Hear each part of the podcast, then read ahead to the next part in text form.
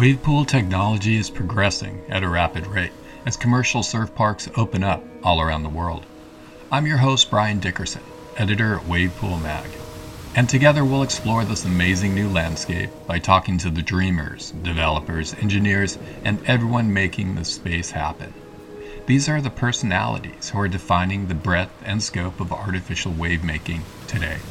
Welcome to the Wave Pool Mag podcast.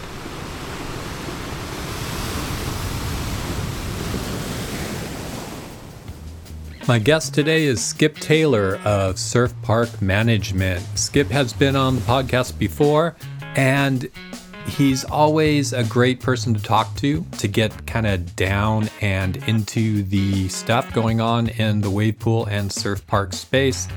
His company helps developers find the right uh, venue, how to make a profit, what technology to choose, and a lot of the subtleties that go into planning a wave pool. So he's just a well of information. So let's get to it.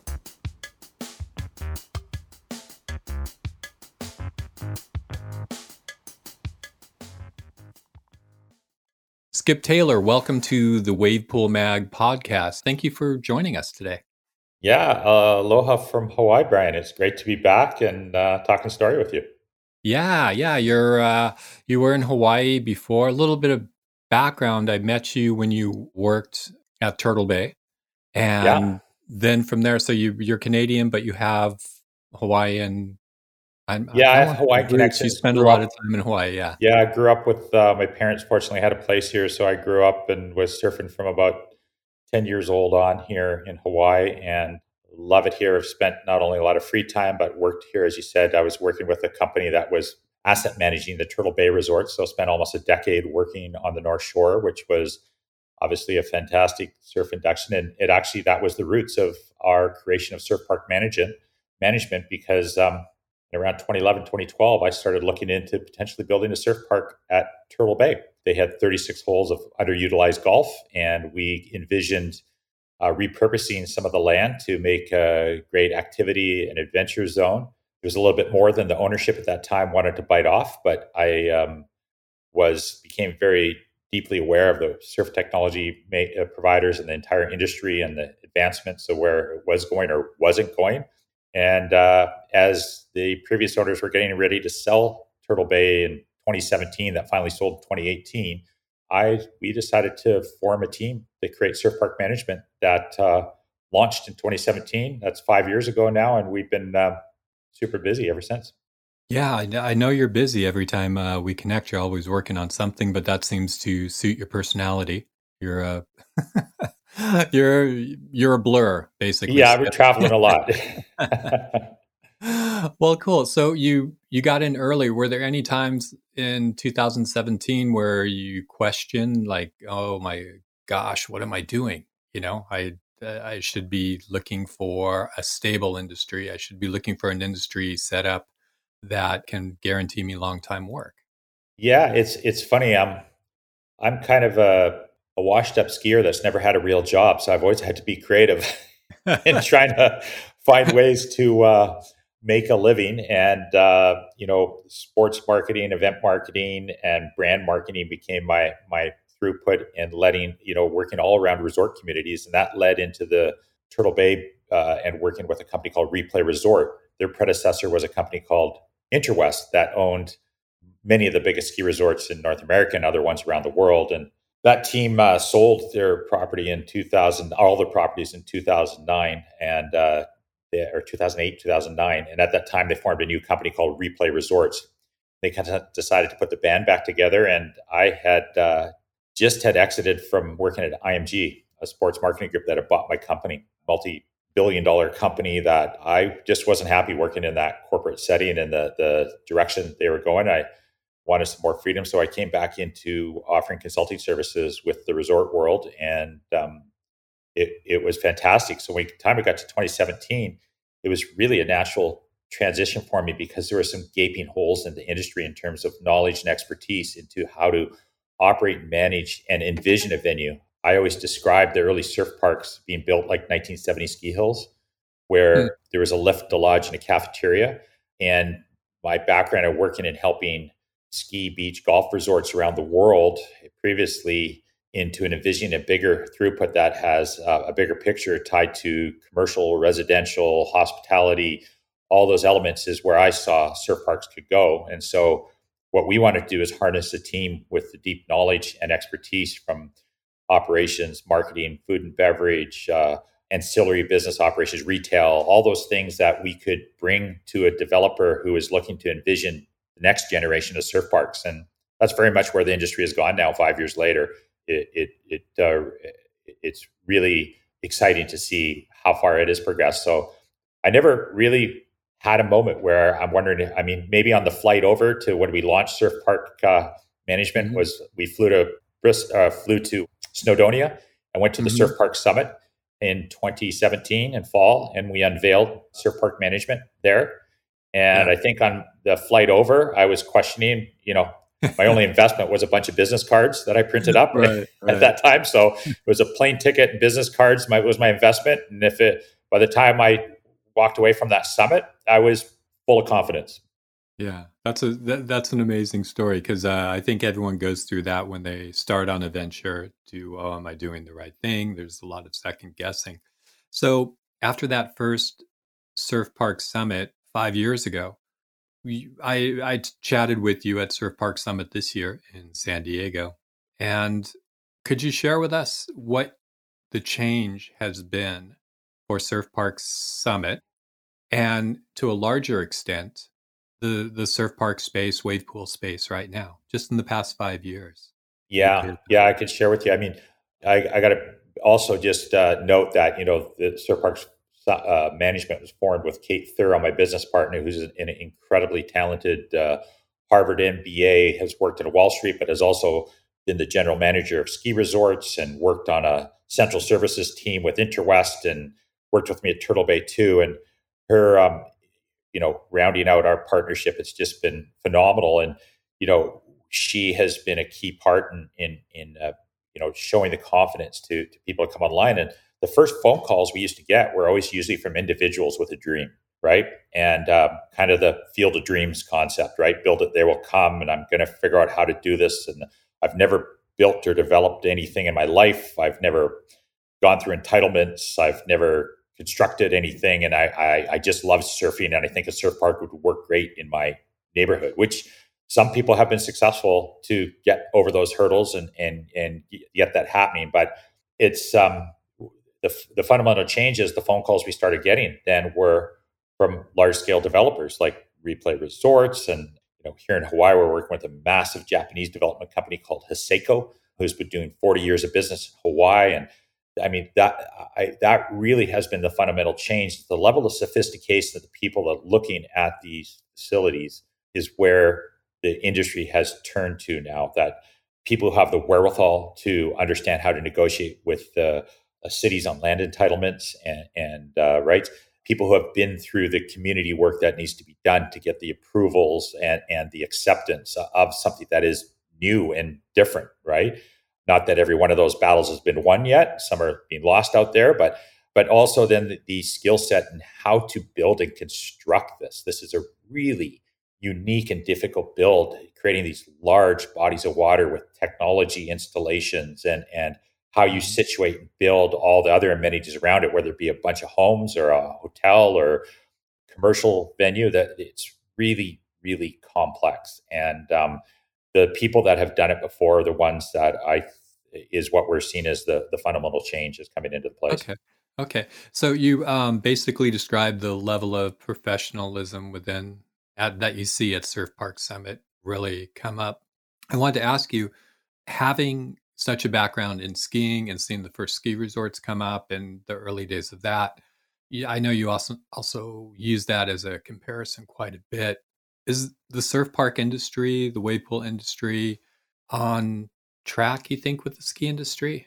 You, you know what? As, like, I, growth. skiing has roots globally that goes back 50, you know, 80, 100 years, right? For a ski hills mm-hmm. being built now, right? There's early ski hills with rope tows and stuff coming in the early 1900s, right? So that matured into the 50s and 60s, where a bit of a boom came along in the 70s I think in the 80s was a tipping point where the business changed from what we team at Intrawest used to call the uphill transportation business into Okay, more of okay. a real estate model, right? And uh, that was a tipping point in, in in the late 80s. I would say that began, and these amalgamation of resorts. So I think a lot of people are looking at that model and feeling that's where it's going to go. We're still very nascent right now in the in the industry, but the players with the vision and the knowledge of how that has happened in the space have surrounded this right now in the business, and I believe we are on that track for sure. And it will be, you know, like everything these days. I think it'll move at an accelerated timeline than it used to in the old days of the ski resort business. The other comparison is with, with a, a ski resort, you just need to get up the hill. The rest is done by the, the natural terrain.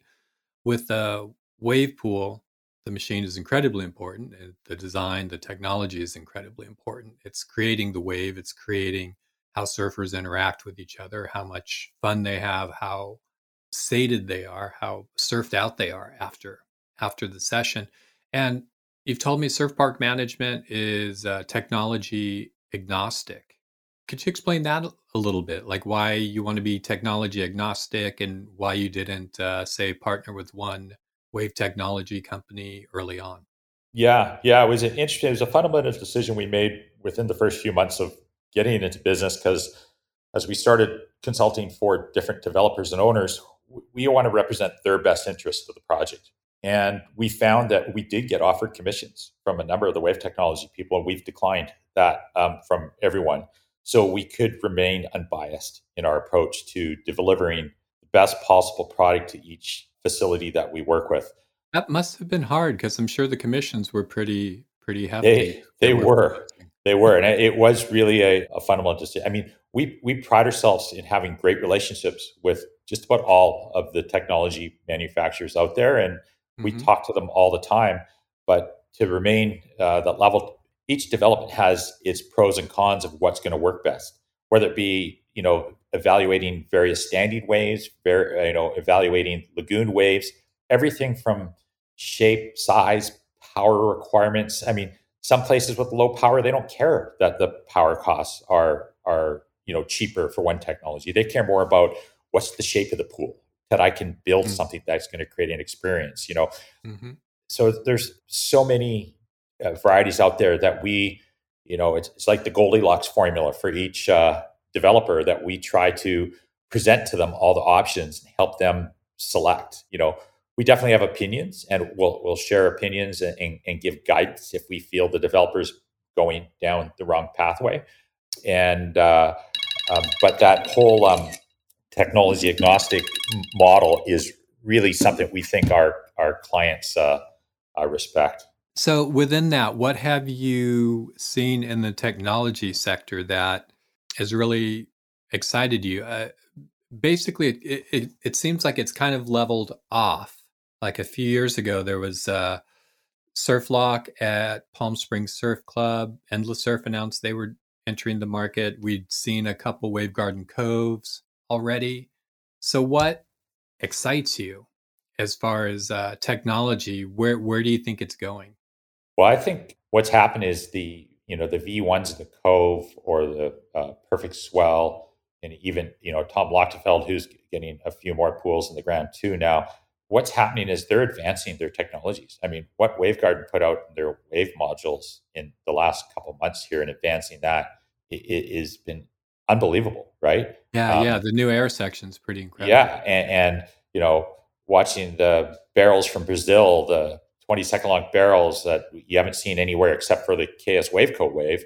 That's you know another amazing ad- advancements that we're seeing. So you know, endless surf coming into play now is going to be you know they're, they're getting close with their build out in Munich, and it'll be hmm you know, a lot of anticipation, eyes on that because I think you know endless surf is one of the the big guys out there right now, and you know you're seeing Y- Yeppoon and and uh, and their facility uh, with Surf Lakes Australia going to more of a commercial product now and starting to look at building out not just a test facility but something that's going to be more commercialized and all these guys are advancing technologies but I got to say there there is a couple other people out there that are dancing in bringing their other technologies into line right now. And you know, there's the the group in the Netherlands, there's a group in Central America that um, are out there. So it's yeah, there's you know, it's uh, exciting to see yeah, people still pushing to bring new technologies into the space. Yeah, yeah, there is quite a bit going on in the periphery, and can't wait to see some of those technologies come to light from yeah, uh, yeah Ecuador and Brazil. And going going back to the technology, Brian. I mean, let's go back to the ski model. I mean, you got all your choices from you know the Doppelmayrs, the Pomas, and then you got all the choices. Each of those manufacturers have everything from surface lifts to chair lifts, detachable chairs, you know, gondolas. They got trams, right? So the technology, although the technology doesn't drive how well you ski down the hill and how steep or good the snow is going down the hill and the slope, it does still drive the experience a lot in the technology selection at a ski hill. And I don't know any ski hill that also isn't technology agnostic generally in that business.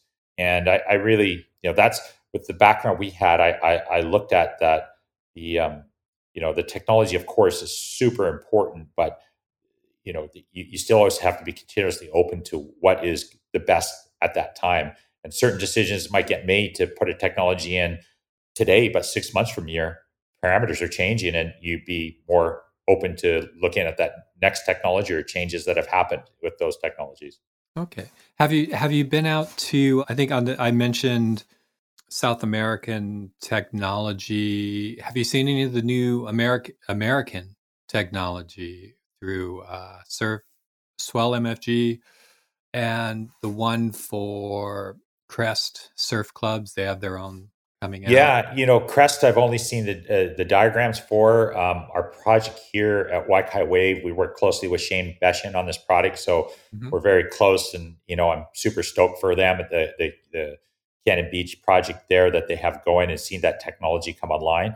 I know the team there at Swell MFG, and I think they're they got something really solid and really good too. And it's you know this summer, I guess uh, late summer, they're planning on opening. I think to the mm-hmm. public, but um, after they've done their initial test, very promising. It's super exciting okay. too to see that.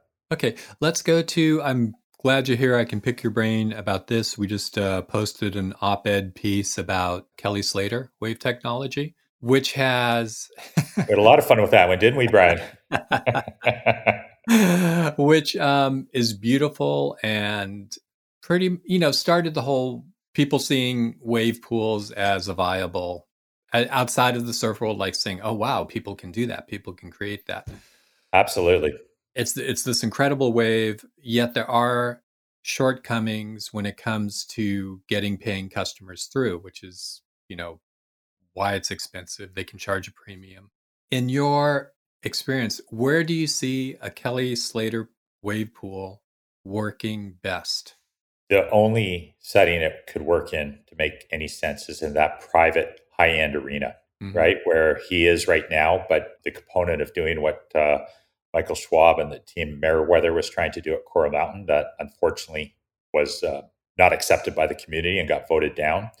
That is really, in my opinion, the only uh, setting it could, could work with. And I mean, I'll go back to, I mean, the quote that got all the attention and got us posted on BeachGrit, which is always fun, was um, I said the unfortunately, the day that Kelly Slater launched his uh, technology, it was obsolete. Right. And uh-huh. I, I, still stand by that. I don't hesitate in saying that because I would love to surf that wave. I would love to mm-hmm. get on. I fortunately don't have the, uh, the pocketbook and haven't had the invite to go surf it yet. I've seen the contest at the ranch, and so you Kate Thurrow and our team. We've seen how it operates, but just the frequency of the wave alone is, is the mm-hmm. challenge. First challenge. The second yeah. challenge is the size of the lagoon and the build and what you do around it, it's a very awkward, long, narrow shape to build around. And I think the 3rd mm-hmm. one is the um, the train track. You know, having a hmm. track roaring down the stream. If you owning a call it a five million dollar villa next to a surf pool, that 6 a.m. in the morning, you start hearing a train running down a track. It's a little different than hearing the noise of the waves breaking softly, like you do with some of the other technologies without the the noise of, of that. So I mean, th- those are my key challenges with that. And I, I know jokingly people say I'm, I'm not going to be on Kelly's Christmas card list anymore, but that, that's, uh, that, you know, that, that's my opinion. And although amazing because I say he was the tipping point. That video in 2015, every developer I talk yeah. to and present to, the first thing they say to me, "Oh, you mean like the Kelly Slater wave?" Yeah, right. Yeah, and totally. I, totally it's like changed he changed the mainstream awareness of surf parks, and he has done us such a favor that everyone who works in this industry should be peeling off a commission check to Kelly Slater right now for doing that. kind of like uh, Simon Anderson in the thruster. Everyone exactly. buck for, for exactly. Simon. So he took the moonshot and put it on the map for us all to um, to benefit from. And you know, I I was always hoping that Kelly would be advancing technology, or Kelly's team at the KS Waveco would be advancing technology and mm-hmm. making some adaptations and changes yeah. and, maybe they are. They're a pretty secretive group out there, but you know, there's a reason why seven years, almost eight years now, or seven years right now, December was when they dropped that video when Gabe won pipe, right? And there's still not another Kelly Slater Waveco pool in the ground anywhere in the world. Yet every other technology has built multiple pools in those seven years. And you know, mm. there's it's there's a reason behind that. It's a good point too, in that the uh his pool, like like you said, garnered so much attention, kind of lifted the whole industry up for wave pools. But they don't really need a whole bunch. That was such a great invention there in Lemoore and the way they run it. Yeah, and, and it's I'm sure it's paid for itself, you know, a I'm, couple times over already. I, you know, and, and, kudos to them. You know, from uh, the team that they brought in there. I know, uh, you know, one of our, our good partners we work with in the industry, Blake Hess, was working there, leading that on-site operation to turn it into mm-hmm. something really unique and special. I mean, he just built a test facility, and then they envisioned what they could become, and yeah. amazing what they've done. I have my friends that go there, uh, surf there regularly. They have the best experience. They have a great time, right? But it's um, it's it's challenging model to um, recommend to another developer based on the parameters that they're working with when you compare it to other surf technologies. So this uh, leads me to my next question, which a lot of people in the early days of, I'm sure, Surf Park Summit and Surf Park Management and even Wave Pool Mag, we the people trying to get pools built, it was kind of a, a little more, I, I, guess, naive. Like we would get emails, oh, oh, dude, I got you know two and a half acres.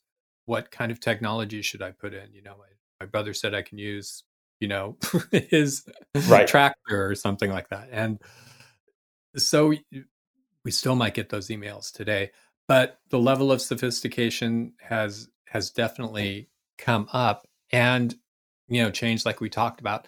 But there's still some of the same hurdles for a surf park to come from, you know, pipe dream to actual operating business. Could you highlight for our listeners the main hurdles that Wavepool has from concept to opening? I'm sure there yeah. there's got to be like a top three sticking point or something. Yeah, I, I'm gonna. I'll do my my top number one sticking point is lack of data and information of the industry and the history of the track records. If somebody wants to build a hotel in a, whatever market it is, there is comps, there's comparables that people can go and get available data. Whether you pay for it it's available free, usually you have to be part of some sort of group or pay for the services, but you can get average daily rates, what the type of mix is in the market, whether it be, you know, two, one, two, three, or four star, five star hotels. You know what you're going against, you know what the place you're slotting in is, and you can build a very sophisticated business analysis of what you could generate for the investment there. In developers out there looking for amenities, a surf park is usually now considered an amenity, right? It's the feature amenity, but it, and it's the hype of what they're doing. But they're often looking at it to compare. They could be considering a golf course. They could be considering a crystal lagoon, right? They could be, you know, looking at all these different options for them to build, and the surf park is one of them. And what we get tasked at time and time again is to try to showcase the business viability of adding that amenity and what it could do. And without stats of visitations, utilization rates, all the data that is so secretive in the surf industry right now, it's going to be very difficult to advance this industry. So I think, you know, there's a, a, a big need right now for a unified industry representation group that is like the mm-hmm. call it like the uh, National Ski Areas Association they have in the United States, right? And something that gives those metrics and gives people awareness to what's happening, not only there. The, the you know, Jess Ponting, our close friend, uh, is is doing a great job in stats and information coming in from how people are feeling, but we still lack actual numbers that can showcase this is a, a dedicated business. So I think I think that's probably the number one. Mm. Number two, I'm going to jump to is um, people jumping into markets because they, they they know it could be a great market, and on paper they have a great land plot, they have a great business plan, and they have the they may even be partially weighted down entitlements, but they haven't won the community over. You know, I've personally been part of a project on the Big Island, Hawaii. There's Meriwether that has just gone through it, the San Juan Capistrano project there. People have invested millions and millions of dollars to get to the points where they got to before they the project got dead ended, right? Mm-hmm. And those don't help the industry either, right? And you know the learnings are that that working with communities that want and need the facility and not forcing something where it isn't quite the right fit with the existing community around it. We're working in some communities like uh, planning with the Cactus Surf Park project in Phoenix. The, the city of Gilbert is so supportive and so enthusiastic.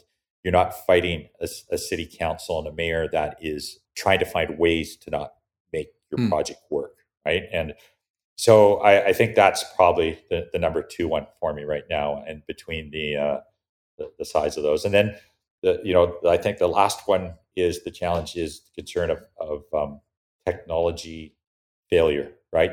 I get that from a lot of developers. Mm-hmm. These things have to have 20 to 30 year lifespans, just like when you put a chairlift in or gondola in at a ski resort, you're not looking to replace it in five years. You don't get your money back if that's the model. So that's probably the number three question we get because there's some confidence gained with companies like Wavegarden who have produced millions and millions of waves with limited interruption and limited issue, issues that show the confidence. And, you know, that's why some developers are selecting them. They, they want that confidence in the space and they don't want that risk of, of uh, failure a few years out.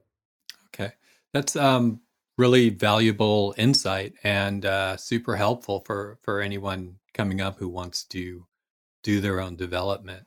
And, uh, you know, it's, it, it's nice to see people say, "Oh, you know, I can still make this happen. It's still my dream to have a uh, to have a surf park, uh, to have a wave pool, and have my friends, you know, through and be able to, you know, have a good time and, and share that." And I've noticed that because we we did travel it to quite a few wave parks this year, and there's just that kind of camaraderie. They're they're all fun. You know, you're you're yeah. in there, you're in the cafe. It's it's a good time it is. People are taking, taking their turn in the lineup. You know, the more I travel, the more I surf at the surf parks, Brian. It's like you. The the, the more it becomes normalized to me, and hmm. and, and, the vibe of this, it, it's like almost going on your own boat trip where nobody else is around or something. You know, you're you've all surfed, you're all having uh, pauhana together and having drinks and mm-hmm. celebrating mm-hmm. your surf session after and laughing and it's really cool. And and and the equalization, the the you know Jess Ponting was using the word at the summit this year of the democratization of surfing, right? Mm-hmm. And that is time and time again proven because, you know, we go out there with people at a variety of levels and the best surfer doesn't get all the best waves. Everyone gets the best waves for their, their ability, right? And it's yeah. really cool to see that when I can take people out there and get them enjoying waves in the right session for the right level for them, it's it's just fantastic. And um, but you know what still happens is I've seen a lot of sessions where people have picked the wrong level for their ability, and it hasn't been a great experience for them. Yeah, right? Yeah, so. that's another. Um, yeah, that's a that's another subject altogether. But I, I like the way you put it, where you know it used to be the best surfers getting the best waves, like in the ocean. It you know should be that, but this way everyone's getting the the yeah. best waves, which is nice. It's this kind of feeling when you come in. Well, well, Skip, thank you so much for joining us today. Thanks for for peeling away some time to to talk to us and and share your knowledge and experience. Yeah, it's stoked. I'm, we're we are the now the some of the OG in the surf park industry, and it's uh, it's great to uh, catch up with you guys again and share information with the uh, the uh, insiders of the surf park world here. And yeah, uh, yeah. I'm going to put one last shameless plug in. Mm-hmm. Opening up in early 2023 is uh, the lineup at Wai Kai, and go That's check right. it out at, at thelineup.com.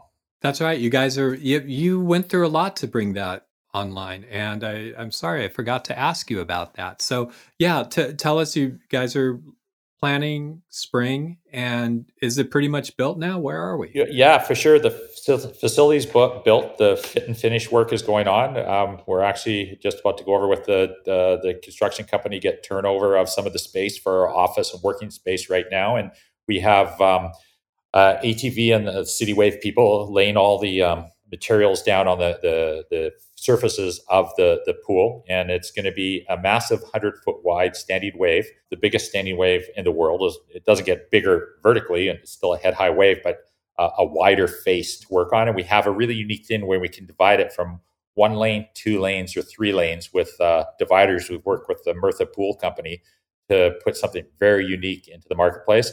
But the setting is magnificent. We're oceanside. We have a 52 acre lagoon for paddle sports. We have amazing restaurants. Uh, we have a great retail. We have a, a, private beach experience. And really, between the surfing and the lagoon and the paddle sports, we can present a full waterman experience in a in a controlled environment and and uh, with all the amenities you would ever want. So it's something really special and really unique, and and um, it's going to be fun bringing this uh, to the world as we launch this spring.